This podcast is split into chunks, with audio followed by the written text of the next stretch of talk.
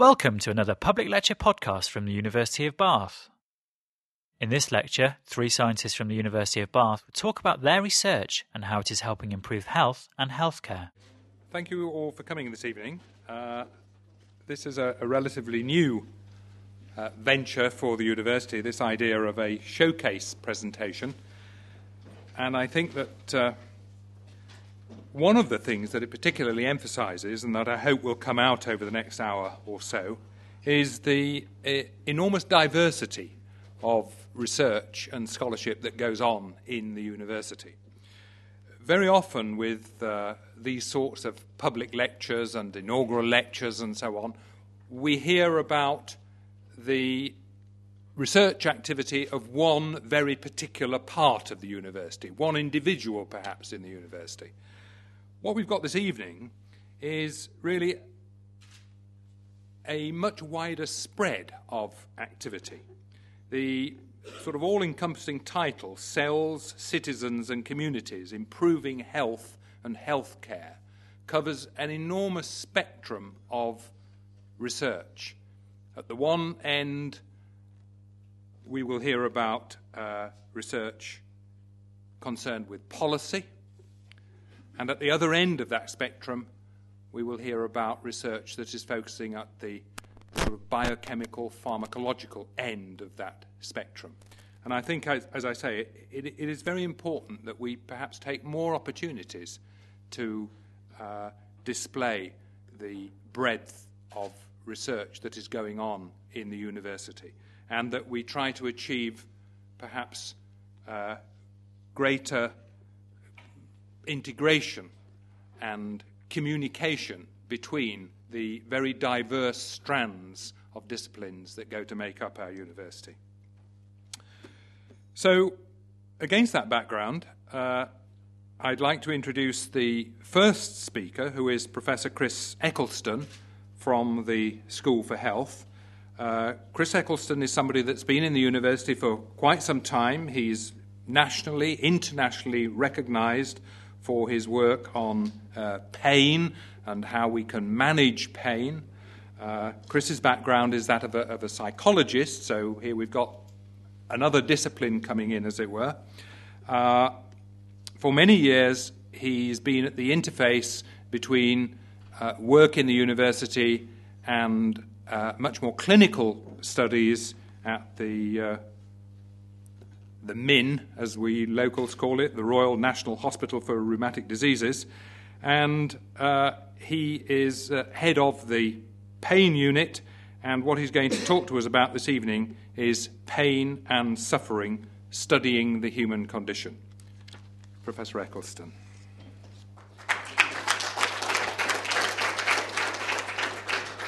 Thank you very much for that kind introduction, and thank you for coming out on a cold, wet, late February evening to listen to a talk about suffering. I am a psychologist, I will leave my cards at the end. you get in touch with me individually. What I want to do tonight is to is I have one goal, one aim, and that is to leave you excited about the possibility of a greater understanding of pain and suffering, to merely whet your appetite about how a novel way of thinking about pain could lead to new interventions and new innovations. And that word innovation I'm going to keep using as I try to reflect the work of the Bath Centre for Pain Research across a spectrum of studies and interests that we have. So, by definition, I hope I will leave you with more questions than I will answer. And I hope that by the end that you'll come to me in a variety of forms asking for more information. I'm going to go through a number of different uh, topics of interest that we have, focus on what I think is important about them and what the innovations are. And they are, as you see, pain is interruption, living with incurable pain, which is much of our clinical work, helping people to live with incurable pain, evidence for treatments, which is very topical and in the news this week. Um, the pioneering work we've done in assessment and the work we've just embarked on on increasing access to pain. And then lastly, because it is late, I'm going to share with you my thoughts about Walt Disney.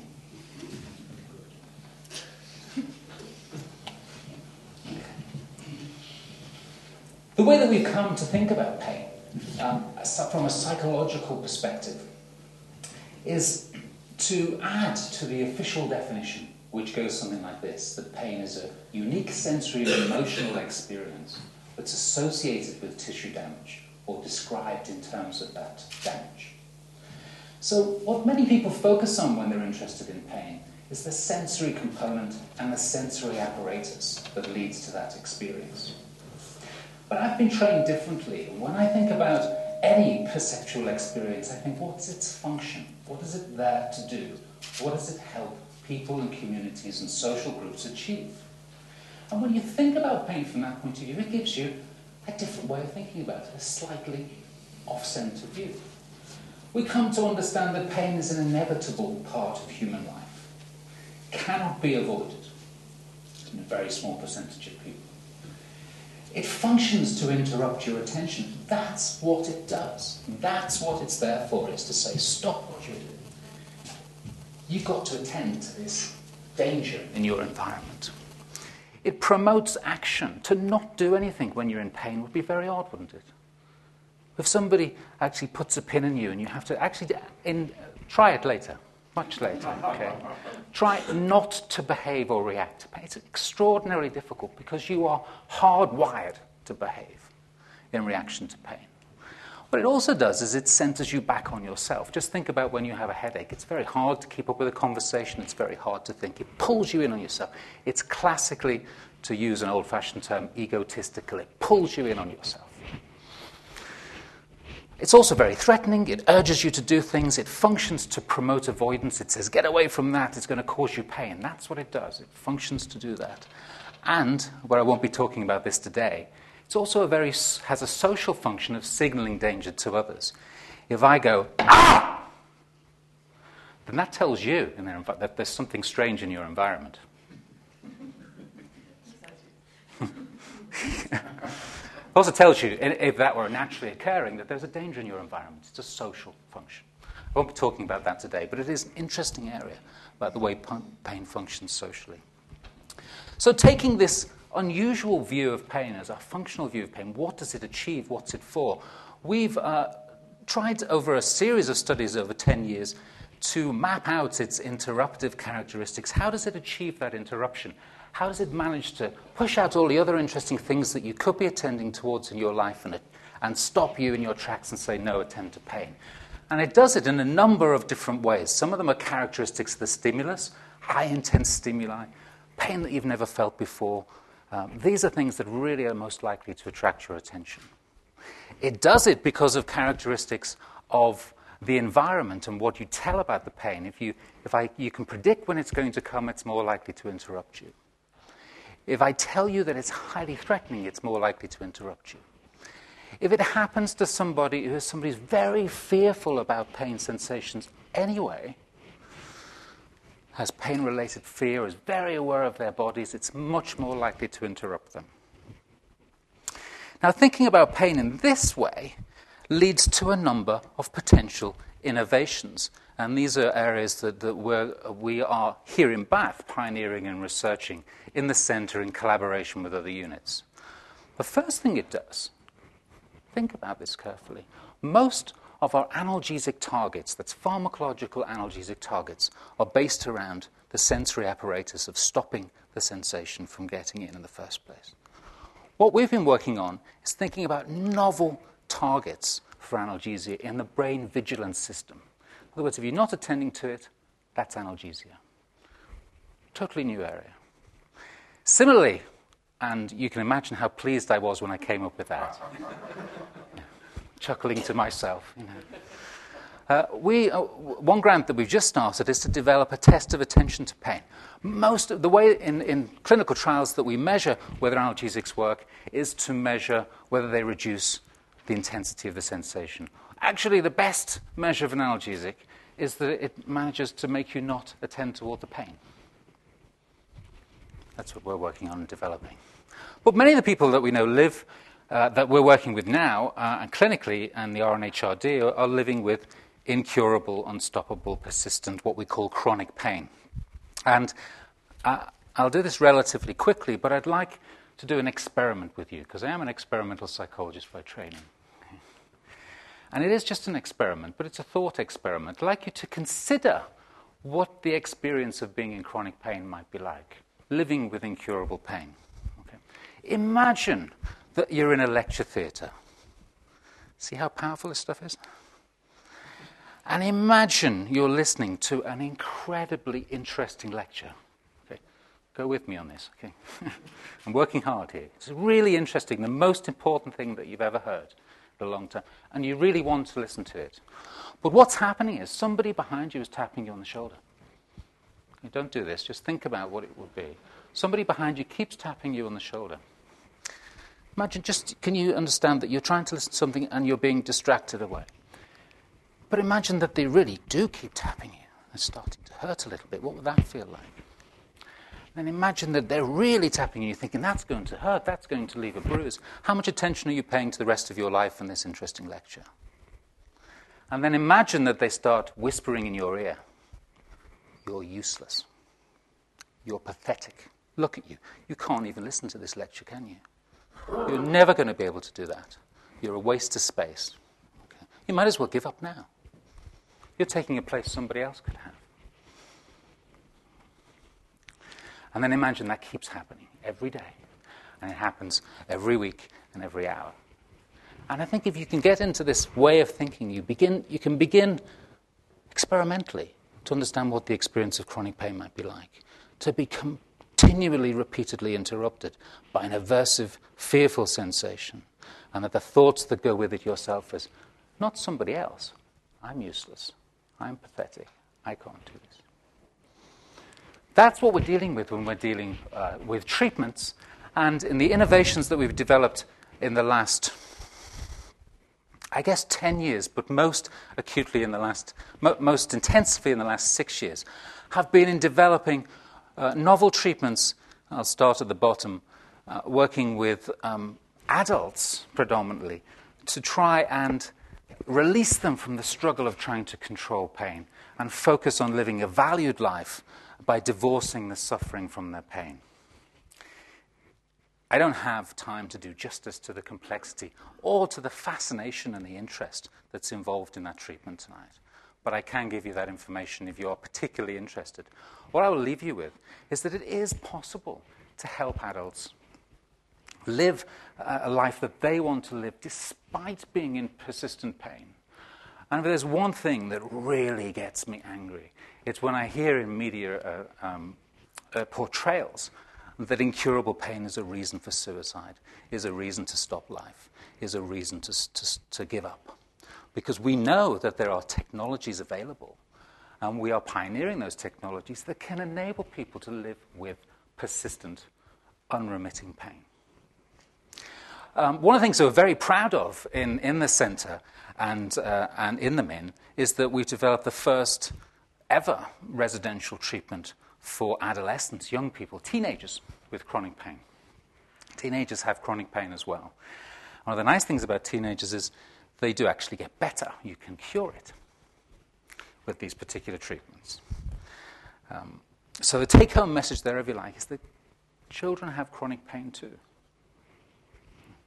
And here in Bath, we've been developing new treatments and new evidence for how we might uh, return them to a positive life. Evidence, though, is critically important, and this is something else that we're actively uh, researching and very involved in here in Bath, is that, that um, the number of randomized controlled trials that comes out each week is exponentially arising. Uh, the idea that any one clinician should be able to keep up with those trials is, is, is, is ludicrous. What we need are ways of sifting through the evidence so that we can help people get the highest quality evidence the right amount of time um, when they need it. And uh, this is topical in the news this week, obviously, because they're talking about antidepressants. Do they work? Do they not work? Depends which trials you use, which trials should we look at etc. You can look at that across medicine. And we're very proud that this year we've managed to win, uh, uh, becoming uh, the centre for the Cochrane Pain and Palliative Care um, Cochrane Review Group that will move to Bath, um, which is a, an evidence based medicine treatment. That's our innovation in that area. A very active um, area of, of work in, in the Pain Research Centre is also on assessment. And without good technology for measurement, we are lost. We're lost in the darkness. And one of the things that we've been very active in is trying to find ways of better measuring the experience that people have with chronic pain. Not just the pain itself, but the consequences of that. And rather than keep talking, I think I'll give you an, I'll try and give you a more concrete example. One of the areas I'm particularly proud of is that we've been working with our physical therapists who are very interested in movement and walking. Fascinating for me as a psychologist to actually be interested not just in private mental events, your thoughts, your beliefs, your attitudes, but actually how people move and how they walk. And uh, if I show you what I mean, this is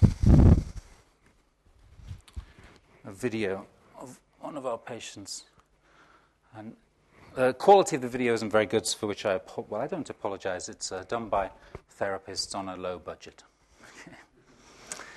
um, this is, this is um, let's call her Isabel. She's an 11 year old girl with a complex regional pain disorder, which is basically she's got a cold blue foot that hurts like heck and she can't weight bear on it. She had it post injury in a gymnastics accident, and she's had it for about six months. She's off school, she's on a variety of medications, and um, she, at this point, is, is using two sticks, but we've asked her not to use them for this assessment. Now, one of the things that we're interested in is how do we best capture human movement? How do we best understand it? And how do we um, best evaluate whether we can make positive changes in that area? Okay, but it's interesting to watch um, what she's doing, what I mean by avoidance in pain. I'll show you that again. So we ask her to walk down the corridor and back. This is in the Min. And basically, it's, uh, she's trying not to put any weight on her left foot. Can you see that? Um, and I apologize at this moment to those of you listening on the podcast, and you can't see this. And you won't be able to see what I'm about to do either okay, but I'm about to demonstrate what's going on here. Um, basically, what, she, what she's doing is walking and then tr- trying not to, to stand, because it hurts. It really hurts. So let's not do that. Okay? But she's also holding her upper body like this because it, it hurts as well, and she's worried to stand. And that has the, the effect of throwing your, your hands out like that, and then she's walking like that. Okay? Got that? Anybody want to try?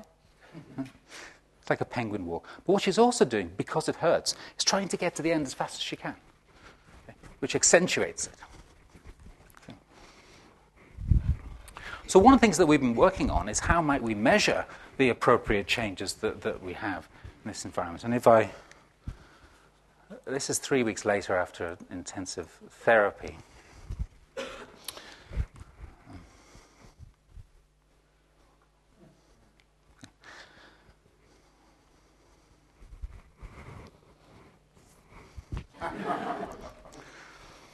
Now, we have lots of videos like this, and I'll be selling my snake oil at the end of the evening if anybody likes to buy it. The reason I keep choosing this one is because I know, I'm absolutely sure that I've got permissions on it. And, uh, and I, I, work with this, this girl, so I know the case. Um, but what's interesting about that, for me, I can't really see it now. I'll show you one more time without crashing over my time barrier, is that I'll show you our measurement technology. Here it is. Okay.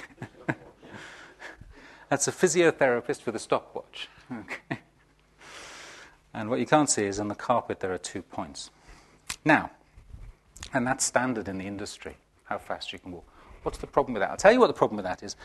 That if we were to measure how fast she walked before and after that treatment, we'd show no change. Okay? But would you, I'll put, stick my neck up, would you want to say that this girl has changed? So we're measuring the wrong things. And we have to get smarter at measuring the right things. And that's one of the things that we're working very hard. on. It's actually worked out to be a lot more complicated than I thought it was going to be. But we have to start measuring quality of movement and the right things. Um, so I don't crash into time, I'm going to move quickly on. This is our, my last example. Um, we know that uh, one of the major problems with the types of things that I do is that we do intensive treatments to help a small number of people live with incurable pain. But there are thousands of people with incurable pain in this country who don't have access to treatment. And one of the things that we have to find ways of doing is, is getting smarter at how we bring treatment to them. And this is a, a, an early personal computer, as you can see. We've all got one of these in our home now. Okay. There's mum checking her share prices, and there's dad pretending he knows how it works. Um, but joking aside, what we now have is we're technologically much more advanced. People have PCs in their homes, at least in, in um, Western industrialized environments. Uh, technology is moving so fast in terms of measurement abilities. And uh, just one of the things we've just started is a, an EPS, or sorry, an engineering council grant for four years that, that, um, to investigate how we might map the types of things we do in a clinic and put them in individuals' homes coming through their computer so we can get to more people. More innovation. So, to end, I've been thinking a lot about. Um, does anybody know who this is? This is, this is um, Walt Disney's representation, not him himself, because he's gone by this time, but Disney Corporation's representation of pain. Okay? There was a movie called Hercules, um, in which uh, I, won't, I won't recount the movie, but basically there are two characters, Panic and Pain. So somebody had to create what my pain looked like, and this is what they came up with. This movie cost $70 million to make, and it was in the primary aim as an animated feature that was in a prime. The primary goal of this feature is to create enjoyment for people for 90 minutes. Okay? okay that's the goal in life, is to do this. $70 million. It grossed $250 million. Okay? We're talking about different types of budgets to the ones that I'm used to. Okay? And I'm starting to think what if the Disney Corporation gave me $70 million to do something with pain? What might we be able to do to shift from good to excellent? And I started to think about the knowledge transfer activities, the, the, growth in capacity, the building of key relationships. But if we did all of that, what might we do with it? And I'll tell you what we could do with it because, you know, when I wasn't inventing acronyms like BATHTAP, I'm sitting here fantasizing about how I'd spelled $70 million. Okay? So here's what Walt Disney would do for me. Okay? Um, one of the things we could do is, is identify, take that next stage of those novel analgesic targets really start to move to achievable analgesia in these hard to treat cases. We could move those novel outcomes so we can shift the industry away from a perverse obsession with reducing intensity towards asking people whether pain has stopped bothering them or not yet. We could uh, develop after this uh, initial work that we will be doing this, to uh, increase that self access to those self management tools. And lastly, I guess the, the holy grail is to have a psychobiological, uh, probably predominantly biological understanding of why some people, some children, develop persistent, untreatable, incurable pain. Thank you very much.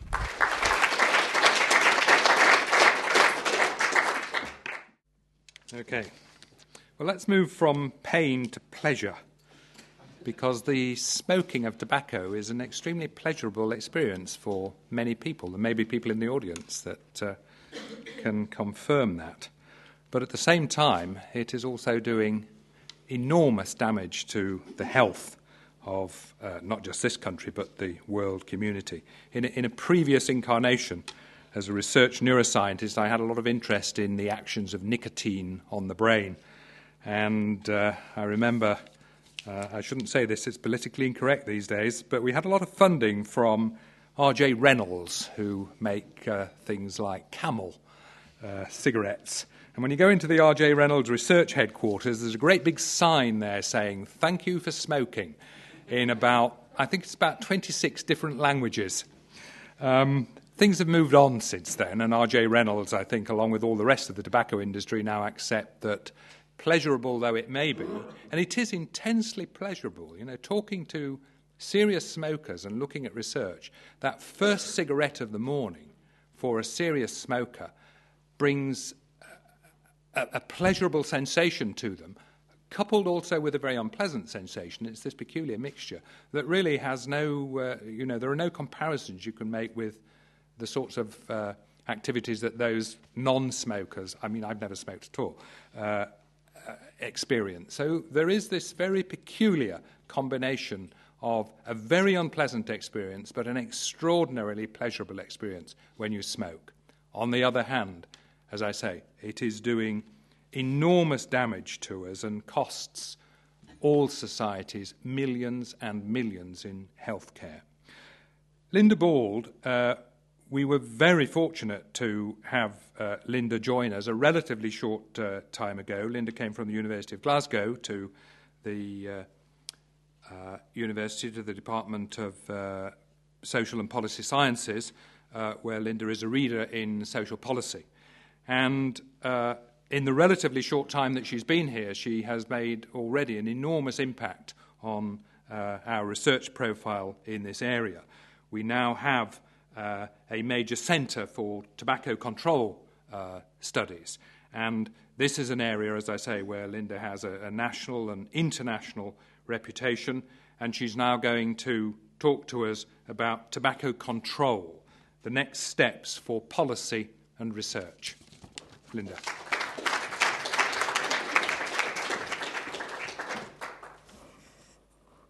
After all that walking, Chris, I think I'm going to, I think I'm going to stand here because thinking and walking at the same time has always been a bit difficult in speaking for me. Um, so now for something a little bit different. Um, there are some of you here who may not know a lot about smoking and tobacco from your own experience, and there may be some of you in the audience who are working in this area, I think. Um, but I just want to try and give you a general introduction to the issue and really to cover uh, five things. I want to say something briefly about the problem, something about how to address the problem, which we know a lot about now, then a little bit about what we've achieved in the UK, both in policy terms and in research. And then some thoughts on where we need to go next. And then finally, to talk a little bit about our research and the new opportunities we have in Bath and further afield. So the first thing is really is why is smoking important? Why am I so passionate about tobacco control, or, and why are so many others who work in this field so committed to it? And the facts are are fairly stark, really. And as I say, some of you may know them. Smoking causes over 100,000 premature deaths each year in the UK, and it's the, our country's single biggest preventable killer, but it's the single biggest preventable killer for all developed countries and it causes around one in five of all deaths. And on average, smokers lose about 16 years of life, and we commonly say that one in two smokers will die prematurely as a direct result of smoking. And um, it really causes or contributes to, as many of you will know, a whole range of diseases and is the leading cause of the two most common causes of death in the UK cancer and coronary heart disease. So the toll that tobacco takes is phenomenal, and it's particularly phenomenal in some communities in our country, which I'll talk about a little bit later on. So, just to say something about addiction, which we've already heard, is that some people and the media, in many cases, would have you believe that smoking is just a lifestyle choice. You know, it's a choice that people make. You can decide whether you pick up that cigarette or put it down, uh, depending on how you feel. But that's just not true. Uh, the cigarette has been designed and refined over decades to be a delivery device that essentially treats those nicotine receptors in the brain. And it's a serious addiction that's as powerful as heroin or cocaine addiction. And many people don't realize that. And the basic fact is that if you reduce smoking, that's the single most important thing you can do for public and for personal health. And we know that. So, a little bit now on where we are. I think the first thing to say is we've achieved a lot. Smoking rates in the UK and in England, as this slide shows you, have dropped fairly consistently. This is from 1978 um, right up until 2005, although we have slightly more recent figures now. So we've moved from a situation where almost half of men were smokers to about, in 2005, at 24% of the population overall. And just in this last year, we've seen an additional 2% reduction in our main survey that we use to measure smoking. But most of the dramatic drop occurred really in the 80s. In the mid 90s, we saw a, saw a slowing down of the reductions in smoking. And really, on average, the reduction was about 0.4% per year. And the main reason for that is a lot of the effective things we could have done in relation to tobacco control we weren't doing in this country, but we've caught up. And you know about many of the changes that have happened recently. So that's where we are. So, where are we regionally and locally? Well, this is not a great slide, but what it shows you is at the top um, prevalence for all of England in 2005, and then all the English regions below it. And essentially, smoking rates are highest in the northeast, as many of you will know. They're even higher in Scotland and Northern Ireland. Um, but they're not particularly good in the southwest. Along with the East Midlands and Yorkshire and Humber, we're number two in terms of smoking rates. And in some of our communities in this region, places like Plymouth, in Cornwall, in Swindon, you have very high smoking rates. In some parts of Bristol, you have two thirds of the community that smokes in some neighbourhoods. So smoking rates are concentrated in particular places. Um, and in the southwest, we have some particular challenges, which kind of goes against the image we have of being the, one of the healthiest regions in the country. So we, we do have an issue with tobacco down here. I think the next thing I just want to emphasize is that smoking is intimately linked to people's socioeconomic status. Disadvantage, addiction, and tobacco go hand in hand. And smoking is the single biggest cause of inequalities in health. And again, that's not just the UK, it's all developed countries. But it means if you're interested in reducing the health gap, then you have to look at tobacco as the major cause. So it accounts for about half of the difference in life expectancy between the highest and the lowest groups. And the problem is, and I'll talk about this in a little bit more detail in, in a minute, these inequalities are really persistent no matter what we do in policy terms, we're not making a lot of progress in trying to narrow that gap. So that's a big challenge for research and for policy. And this just shows you in a bit more detail. This is the prevalence of smoking by year, by sex, and by socioeconomic group, going from 1972 up to 2004. And essentially, the gap between manual and non manual groups for women and for men hasn't narrowed significantly. That's the main point of this slide. So it's a persistent, persistent problem. So, what about tobacco control? Well, we know a lot about what works in terms of getting people to stop smoking and to reduce smoking prevalence overall. And these are, this is a framework that the WHO has just introduced in the last year or so. There are lots of other versions of this. Um, and these are the kinds of things that we know are effective through decades of research to push down smoking rates. So, the first one is to monitor tobacco use. In other words, have you got basic information about who's smoking in your population? And also to what extent you have prevention in place. The second thing is to protect people from tobacco smoke, and that's about smoking in public places and workplaces, and I'll talk about that in a minute. The third one is to offer help to quit tobacco, so that's about cessation. And then to warn about the dangers of tobacco, so that's public information and health promotion campaigns, mass media interventions, which are highly effective. And then to ban tobacco advertising, which we've gone some way to doing in the UK, promotion and sponsorship. And then finally, and most importantly, the basic one, raise the price, which is the most effective policy measure. And the WHO calls this the MPOWER package. So, another wonderful acronym. I think the one thing I would like to say is um, there is no single country in the world that has effectively implemented all of these policies. And there are only 5% of countries in the world that have implemented one of these policies effectively. So, most of the global population of smokers does not have, lives in a country that does not have these policies in place, despite the fact that we know that they work. So, what about the UK? Well, when Labour came in, very shortly afterwards, one of the first things they did was produce a white paper, the UK's first comprehensive strategy on tobacco, called Smoking Kills. And it really set out a fairly comprehensive tobacco control program. Um, and we're now 10 years on, and a lot of us are involved in trying to review what we've achieved in the last 10 years. So we're, we're putting together a report that's going to be called Smoking Still Kills which is uh, a, a, basic message, but one that works. So, w- one of the things that the, um, the, white paper tried to do was it set out targets to reduce adult smoking rates, uh, reduced rates amongst routine and manual groups, amongst pregnant women, which is still a huge problem in this country, and amongst young people. And most of these targets were by 2010. So that was more or less what we were aiming for. What I want to do now is just go into a little bit of detail about two examples of the major policies that have been put into place to reduce smoking and try and give you some um, material from our research that shows um, the extent to which those policies have been successful. So, the first one is to talk about cessation. Now, the UK is the only country in the world that has nationally available, free at the point of use smoking treatment services. Taiwan is in the process of implementing a smoking treatment network, but we remain the only country that has this. Um, it was a major development, the first new, um, new treatment, new service introduced into the NHS for decades, where NHS stopped smoking services. Um, and they now exist. They exist all across the country. And any smoker who wants to quit can, in theory, access these services. I'll just show you a little bit about them.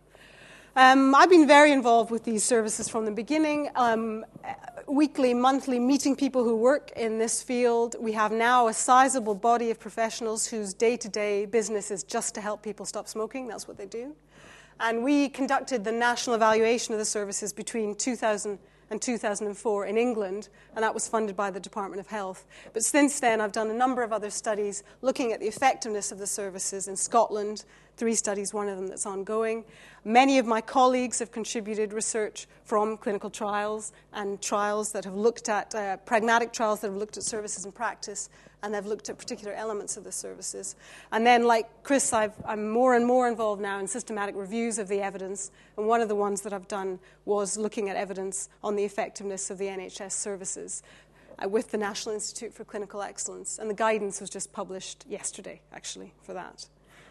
Um, so, what do we know about them? Well, we know these services are effective.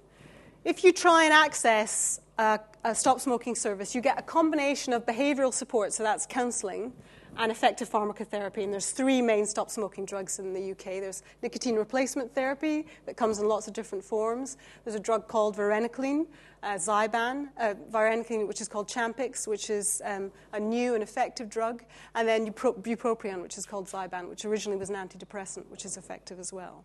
So these combinations of treatment um, plus pharmacotherapy, support plus pharmacotherapy.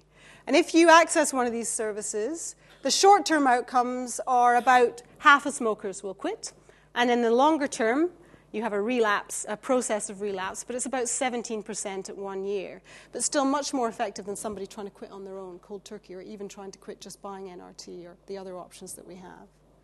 Now, the outcomes are poorer for disadvantaged groups. But one of the things we've done over the years is try to look at the relationship between the number of clients these uh, services are treating and where they come from and cessation outcomes. And they're highly effective at treating people from disadvantaged areas, in contrast to most of the rest of the NHS. So they're actually tackling some of that inverse care law. So that's quite an important piece of evidence. But the biggest problem we have now, and we're spending a lot of time on this at the moment, is only about 5% of smokers use these services in any year. So, how can we get more people through the door? That's our big issue now. Um, and then the second thing I just want to talk briefly about is smoke free, uh, our smoking ban that you're all familiar with. Um, on campus, we've had issues about implementing it here, as there are in every workplace. It's, it's been effectively implemented on campus and in lots of other places. So an, it's an almost comprehensive ban on smoking, introduced in Scotland in 06, in Wales and Northern Ireland next, and then finally, after a lot of debate and intermediate steps, in England in July but there are still some exemptions around psychiatric hospitals and other settings. So, what do we know about smoke free? Well, the one thing we do know, know from other countries, from Ireland and Scotland, is that it works. Uh, despite what the media and others would like people to believe, um, it's been adopted and really taken on board a phenomenal cultural change, actually, by the public with very little complaint, despite what people thought. And the outcomes that are emerging from this type of legislation are really phenomenal in some ways. So, for, for, for Scotland, for example, a 17% reduction in heart attack admissions to nine main Scottish hospitals in the first year of implementation. And that compares with an annual reduction um, of about 3%. So there's 14% added value there, if you were. Um, a significant reduction in secondhand smoke exposure in children and in adults, a significant reduction in smoke uh, exposure in bars, an increase in the proportion of homes with smoking restrictions, which is something people often worry about. If you stop people smoking in the workplace and public places, do they start smoking more at home? We have no evidence to support that, although we've got some good studies underway that are looking at it in more detail. And then lots of support for the legislation. So, what are we doing in England? Well, here at Bath, we're coordinating the evaluation of Smoke Free England. Um, and we are conducting the main secondary analysis study that will look through time at the impact on smoking behaviour, attitudes, and health. Uh, we'll have a one year report in July and full evaluation results by 2010. But we've got good results coming out already a 4% reduction in cigarette consumption um, since the ban's been in place, high public support, um, emerging evidence of um, um, health improvements amongst bar workers, for example. So things coming out all the time. Very briefly, things we haven't done.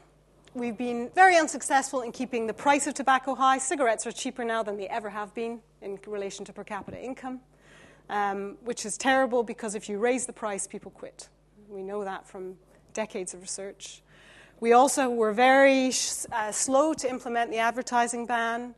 Uh, mass media campaigns have not been consistent, and we know uh, that's one of the most effective triggers to behavior change. And our efforts on smuggling have really been poor. About one in three cigarettes now smoked in the UK is contraband or illicit tobacco. Um, a huge problem in disadvantaged areas. And then just moving on, uh, I just want to talk about inequalities briefly, and then I'm going to talk about new research. Um, in relation to reducing the smoking gap between more affluent and less affluent groups, we really haven't made any progress. And this slide just shows you smoking prevalence by socioeconomic group, comparing 1998 with 2006. And really, overall, as it says at the bottom, bottom there's been no significant change in inequalities for manual groups compared with non manual groups. Um, in absolute terms, and in fact, in relative terms, there's uh, some evidence of a widening of inequalities. And for smoking and pregnancy, which is an issue that I've, with colleagues, have done research on, I'm very interested in, um, we've seen a widening of the gap, um, which really suggests there's a lot more that we could be doing. So, what do we do next? Well, the Department of Health, the Scottish uh, Government, uh, the Welsh Assembly, where I was yesterday, are all involved in trying to uh, implement the next stage of tobacco control. And that will mean increased tobacco taxes. We're fairly confident now. Uh, targeted investment to reduce inequalities, and very basic things like if you go into Morrison's or the university shop, one of the first things you see behind the counter is a wall of tobacco products. And lots of countries have removed them from the visible point of sale. And we know for young people that's a very effective way uh, to reduce smoking rates. It's a basic thing we could do, but there's a huge uh, lobby that's very against it. And then finally, very important international developments, because the future for tobacco control, although we've achieved a lot in the UK, is about looking at reducing those rates in other countries that are very high. So finally, I just want to tell you something about the new centre uh, that we've already heard mentioned. Um, we have a fantastic opportunity now in the UK to consolidate what we know and to target our research efforts to answer some very important unanswered questions. And we've now got one of five Centres for Public Health Excellence, which is funded by the UK Clinical Research Collaboration, which is the MRC, Cancer Research UK, ESRC, a consortium of funders. So, £5 million of funding for the first five years. And it's across seven universities, so it's a virtual centre. But basically, what we've done is we've brought together the best people in the UK who are working on tobacco. Um, and instead of competing with one another for money, we're working together now. And the Tobacco Control Research Group, which spans social and policy sciences and the School for Health, is the, uh, is the focus for the centre here. So, what are we doing? Well, we've got four main themes smoking and pregnancy, prevention of uptake of tobacco, smoking treatment or cessation, and then reducing harm, which is a more contentious area. Um, but that's about making safer nicotine products more available to smokers who cannot quit. And then we have a variety of cross cutting themes inequalities in health, uh, using um, as many different research methods as appropriate in tobacco control because it's a truly multidisciplinary field. Uh, focusing on policy. So, this is a field where you absolutely have to engage with government and funders, otherwise, we don't get the job done. So, it's about policy analysis, evaluation, and learning. And then finally, and we'll be leading this part in Bath, looking at how we link with a whole variety of different organizations, not just nationally, but internationally, and engaging with smokers, active smokers, and those who are trying to quit in our research. So, finally, just a couple of examples of some of the main scientific questions that we're going to be addressing. So, for smoking and pregnancy, these are just a few examples. Very much multidisciplinary work on looking at the full extent of active and passive smoking on fetal survival and development. There's a lot we need to learn about that, a lot we already know as well.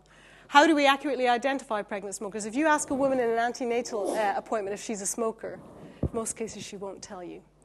Um, so we need to try, and we have very poor data on smoking and pregnancy, we need to try and address that. How do we improve smoking treatment and tailor it for pregnant women? And then, how, very importantly, do we prevent relapse? And then, in, reduction, in, in relation to inequalities, how do we prevent smoking uptake in disadvantaged groups? Uh, that's an important question for us to address, and there are, there are lots of um, ways that we can approach that. Why are cessation outcomes poorer for disadvantaged groups? So, why do people from those neighborhoods and areas find it harder to quit? About their life circumstances and how they interact with treatment. And then, what is the impact of these policies that I described before, individually and combined, on inequalities in health? And then finally, how do we work with this harm reduction agenda to make alternative forms of nicotine more widely available? Why is NRT so expensive? Why can you only get it in so few places, whereas you can buy cigarettes everywhere? That's just not right. And finally, what are we responsible for at Bath? Well, rather a lot, actually, from amongst the new themes. But smoking and pregnancy, smoking and inequalities, all of this is with our colleagues in the centre very important work on public engagement, partnership, and building networks, and we'll have a dedicated post at Bath. Policy analysis and evaluation in our department and in partnership with the Centre for Analysis of Social Policy. And then very important work on tobacco industry analysis. And I guess the final thought that I would just leave you with is that we have a moral obligation to do this work in the Southwest because the fourth biggest tobacco company in the world, Imperial Tobacco, is located just down the road, road in Bristol. So, at the same time as myself and our colleagues are trying to deal with tobacco control, we have the tobacco industry very effectively marketing and selling its products to, uh, to smokers. So, that's my final thought.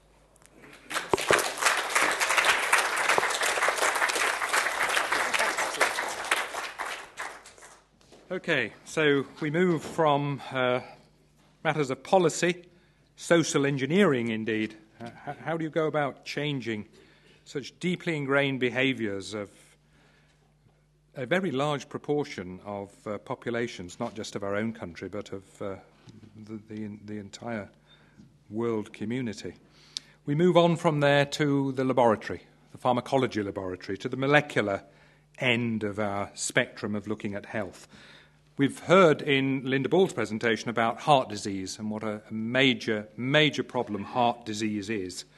And heart disease is a, a, an umbrella term that encompasses a whole range of uh, potential health problems.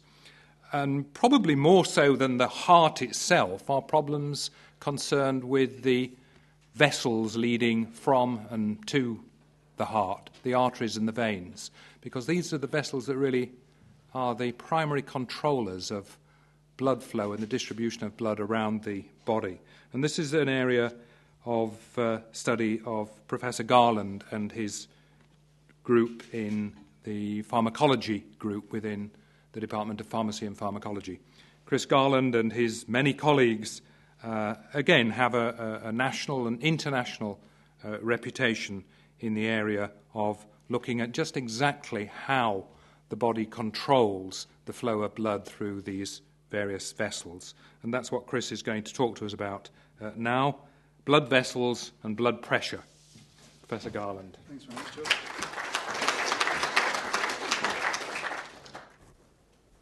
Okay.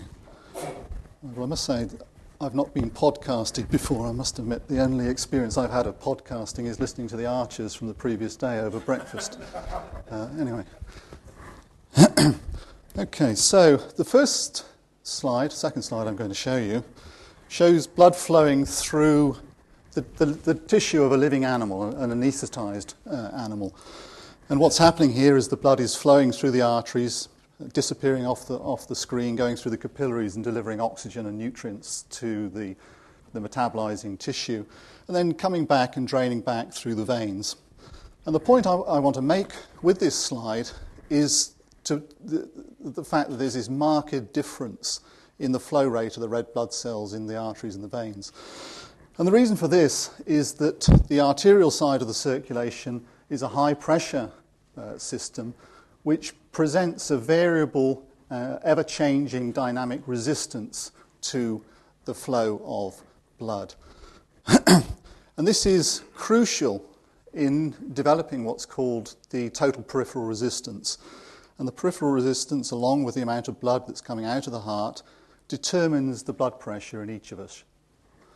And interestingly, the relationship, as far as uh, resistance is concerned, to the diameter of the blood vessels is such that the resistance will change to the power of 4. This means practically that if the diameter of a blood vessel changes twofold to increase the flow twofold, in fact, the flow will, will increase 16 times. So there's this very critical relationship where a very small increase or decrease in diameter of a blood vessel will have a very large effect on the flow of blood through it, and as a consequence of that, a very large uh, effect on the resistance to flow within the body and therefore the blood pressure. What you can see here is a, a movie of uh, an isolated, very small piece of blood vessel. It's about two millimeters long. It's, it's taken again from uh, an animal. And with, with great skill uh, on the part of the people involved in doing these experiments, they cannulate each end, and you can just see the, the tips here with very fine uh, glass pipettes. And this enables fluid mimicking the body fluids to be moved through the, the, the lumen and uh, around the outside. And the point I want to make with this uh, movie is that this is a very coordinated activity. And actually, within this length of blood vessel, there are many thousands of cells. And the, the, focus of my research over the last 20, 25 years has been in trying to understand how these cells talk to each other, and in so doing, very, very carefully, very precisely, very rapidly control the flow of blood to different parts of the body and influence our blood pressure. Now, blood pressure, of course, is absolutely, absolutely crucial for, for us to function uh, as living organisms. And under some situations, um, the blood pressure can rise to higher than normal levels. And this is particularly the case, or there's a particular danger of this as we get older, and in some situations, for example, pregnancy. And it's, it's very important in this regard because blood, blood pressure changes are really uh, asymptomatic. You don't really know that your blood pressure is going up. It's very important to monitor blood pressure on a, on a uh, regular basis, again, particularly as we get, as we get older. Well, the, the, increase in blood pressure, which occurs in the disease state of hypertension, is not in itself uh, a problem. What is a problem is that over time, that high pressure damages our blood vessels and, in the ultimate situation, can lead on to a heart attack or a stroke. Well, luckily for people who, who suffer from high blood pressure, modern pharmacology has produced uh, a, a range of drugs to try and oppose that increase in blood pressure. And the main ones are listed here. These are the, the frontline uh, treatments. And what I want to do is, is, talk for a few moments about one specific uh, drug to illustrate how these drugs, uh, by and large, act. And that group is called the calcium channel blockers. and there are a range of, of uh, drugs or chemicals available which have or are, are classed as calcium channel blocking drugs. Some of you may be more familiar with the, the, the trade names for, for, for these drugs. They all share the common ability to dilate blood vessels. The problem is, as the name implies, they block calcium channels, and in a moment I'll, I'll, tell you what that actually means. The problem is that there are calcium channels in parts of the body apart from the blood vessels. So when you take a calcium channel blocker, not only are you affecting your blood vessels, you're also affecting other parts of the body. And one of the, the aims of pharmacologists is to develop drugs which are selective for the target organ. So, in other words, have minimal effect in other parts of the body, in this case, in, in parts other than the, the blood vessels. So, how do the um, calcium channel blockers work in, in, in our blood vessels to, to reduce uh, blood pressure? Well, the blood, blood vessel is, a, as, you, as you've seen already, a fairly simple structure. It's a tube, but it's a tube which is lined by muscle cells. And these muscle cells are wrapped around the blood vessel by changing diameter. This is how the, how the uh, diameter changes. The cells are very small in diameter. The, in uh, cross section, they're about uh, one millionth of, of a meter. And they contain gates or channels through the cell membrane which are sensitive to changes in voltage. And I'll come back to this uh, in, a, in a moment. But what happens when the voltage changes, these channels open, and calcium moves into the cell and stimulates a series of events which leads ultimately to the contraction of those cells. And contracting the cells decreases the diameter of the blood vessel, and as we've um, explained, increases the resistance to blood flow. Well, calcium channel blockers do something very simple they block those channels. The net effect is to relax the smooth muscle because the calcium which is in the cytoplasm is removed by other uh, mechanisms and pumps. And the net effect of that is to decrease the resistance to flow and overall to decrease uh, blood pressure. So, this movie shows that in, in a visual sense. This, these are, uh, uh, this is a movie taken uh, in the lab here in Bath. What you're looking at here, these strands are individual smooth muscle cells. We're using a particular type of microscopy called confocal microscopy, which uses lasers rather than um, uh, standard light to illuminate the cells. And we're stimulating with something which mimics the normal innervation of the body. And what you should see here are lots of flashes. And now we put in a calcium channel blocker, and effectively we've blocked those flashes. And the flashes are a reflection of calcium ions going up within the smooth muscle cells. And what you've seen there is visually nifedipine actually blocking that calcium increase. Well, the other uh, major group of cells which are present in blood vessels are called endothelial cells. And these are very interesting cells. They line the lumen of all our blood vessels, and they're in contact with the flowing blood, and as such, they can sense uh, changes in chemical con- uh, uh, constituents of the blood, and they can sense changes in flow. And these cells have been the focus of our interest for the last few years. And just like the smooth muscle cells, they also contain calcium channels in the cell membrane. But unlike the smooth muscle cells, these calcium channels are not sensitive to the calcium channel blocking drugs. Nonetheless, when they're activated, they let calcium into the cell in the same way that calcium goes into the cell in the smooth muscle cells. But this time, instead of contracting the cell, this leads to a relaxation of the adjacent smooth muscle cells because these cells actually secrete or release uh, chemical factors which inhibit contraction in the smooth muscle. And just as we can visualize calcium changes in the smooth muscle cells, so we can do uh, a similar thing with the, the endothelial cells, but it's a bit more tricky. And this uh, is an approach which uh, was developed here in Bath, and it uses the pressurized isolated vessels that I've shown you a movie of uh, previously, and then using confocal microscopy, which allows us optically to, very, um, uh, to, to, to look through very thin sections of tissue, we can focus down on the lower level of the artery and look at the endothelial cells. And more than that, we can selectively load these cells with calcium indicator dyes. And these are chemicals which will bind calcium, and when they've bound to the calcium, if we stimulate them with a, a certain wavelength of light, they'll actually fluoresce, and we can monitor that fluorescence. And in the next slide, I'll, I'll show you endothelial cells, and you'll see them flashing and this is reflecting the spontaneous release of calcium into the cells. So these waves of light, which you see here, are spontaneous calcium release events. and then they've now gone up because we've applied a drug which has increased the rate of release of calcium through these calcium channels that I've been talking about. The rest of the slide really just shows the way we analyse uh, these events uh, and, and then we can manipulate them with, with other drugs to, to actually probe how the calcium is being released and how it's having an effect.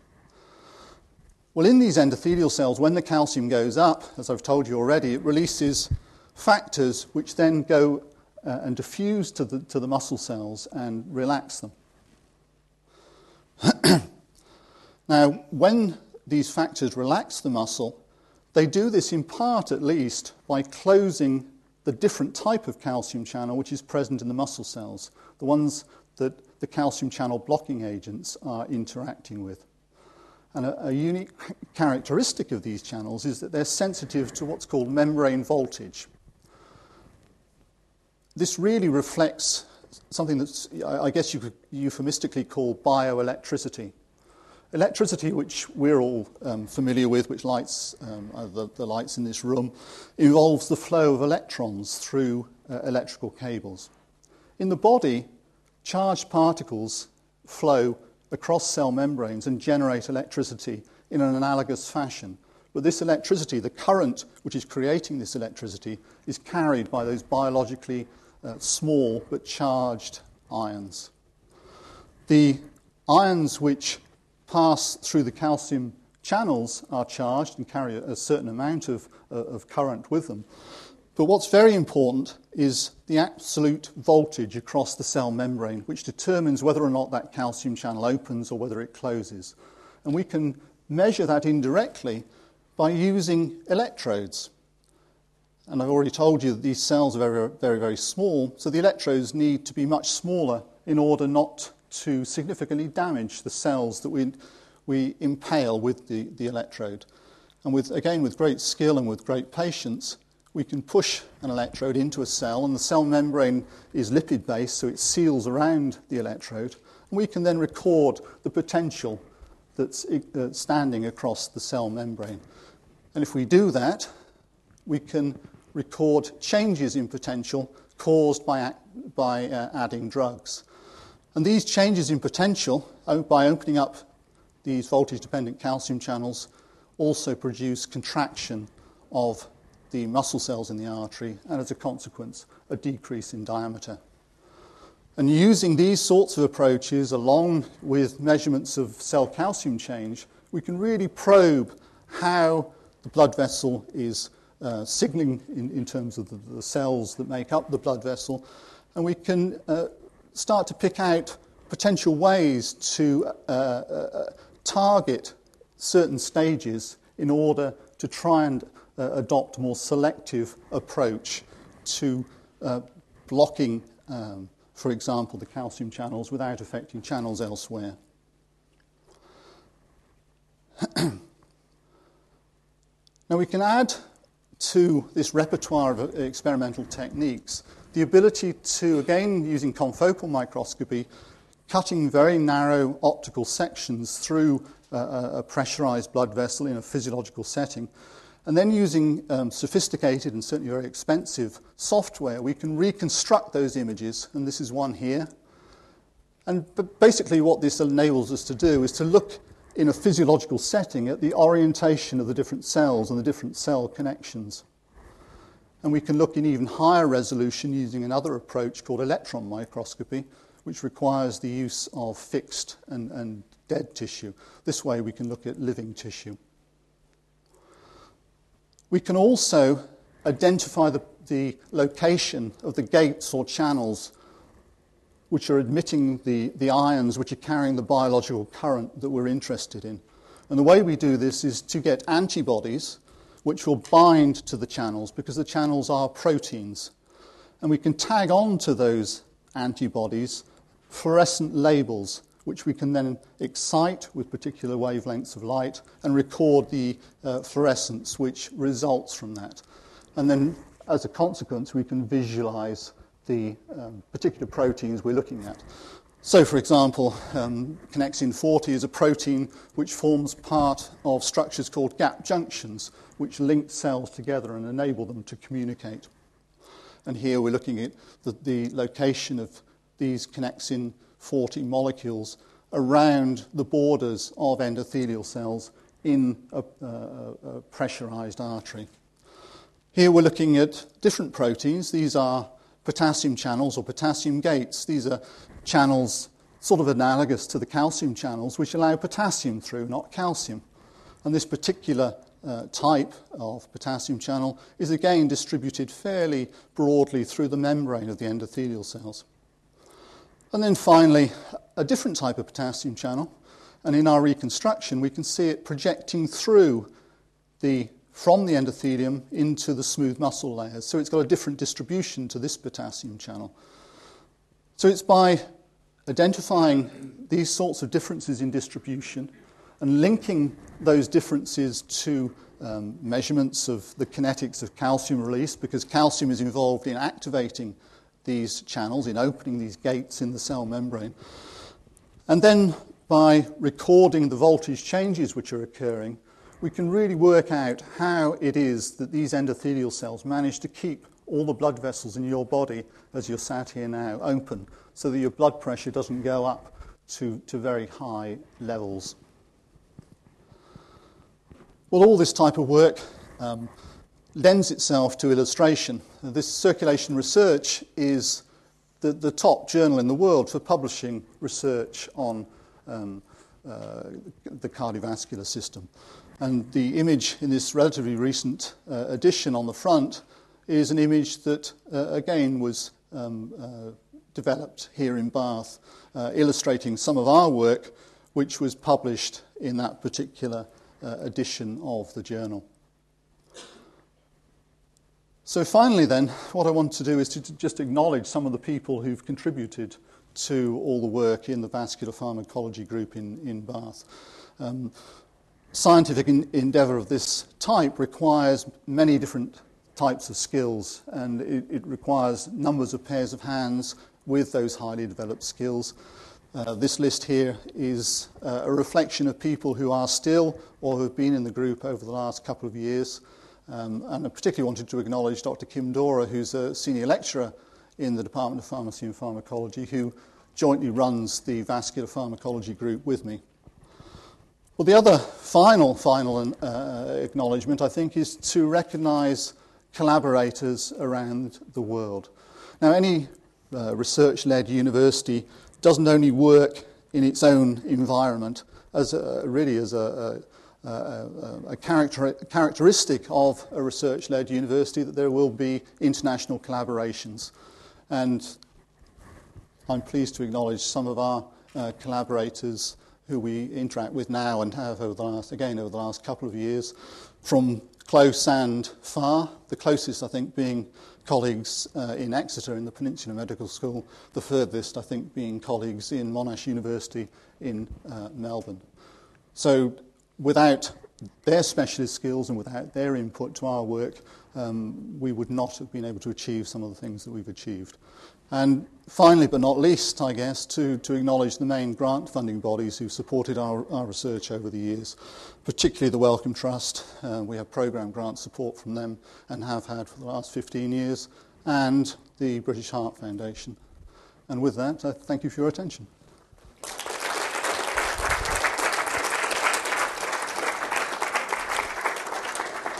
Okay, so we've heard from three colleagues from very different discipline backgrounds, but nevertheless, all of whom have, uh, in a sense, a common goal of improving the health of uh, each and every one of us in their particular ways. And I guess that improvement of the health of the nation is what is central to the uh, vision of our School for Health. And I have great pleasure in asking the Dean of the School for Health, uh, Professor Ken Judge, to promote uh, a present a, a more formal vote of thanks to our speakers. Ken. Well, as the Deputy Vice Chancellor said, I've got one specific duty and I won't detain you for long. I know many of you have had long and arduous days, maybe, maybe all of you, but just a couple of observations before I let you go. First, my contribution to this event this evening has been very small. I have to plead guilty to being responsible for the cheap alliteration in the title of the presentation. More importantly, I was responsible for press ganging our three excellent speakers to turn up and give up their leisure and family time this evening. And that takes me to my first point, which is that excellent though these three speakers were from the departments and schools that they represent, there were many other potentially excellent speakers who could have spoken on health related research. And forgive me for missing out departments, but we could certainly have gone to psychology, biology, mechanical engineering, management, education, economics, and international development. Somebody will tell me I've missed some blindingly obvious example. There's a lot of health related research going on in the university and that makes it an exciting place to be at this time. But the second point I just want to leave you with uh, in these final remarks is that to make our investment in health related research really pay off, we can't afford to do our work only in our individual departments or schools or faculties. These departments and faculties are conveniences of the moment. They change quite rapidly in many institutions, and we have to build cross disciplinary and cross departmental collaboration. And each of our three speakers this evening and the departments they represent are at the forefront in this university of developing these kinds of collaborative links. I know physiologists in my own school have very productive collaborations with one of Professor Garland's colleagues here this evening, Rex Tyrrell somewhere. Uh, Linda Bauld has, has spoken about the collaboration between social and policy sciences and the School for Health, and Chris Eccleston and many other colleagues are part of a community of applied health psychologists. Um, and we really see huge potential in these and a number of other areas for building critical mass in an increasingly competitive research world to punch above our weight, as we must do to grow this university in the future. So I won't detain you any longer. Let me first of all thank all of you for giving up your time to turn up this evening and listen to our three speakers. But most importantly of all, please join with me now in thanking three really excellent speakers Professor Eccleston, Dr. Bauld, and Professor Garland. Thank you very much indeed.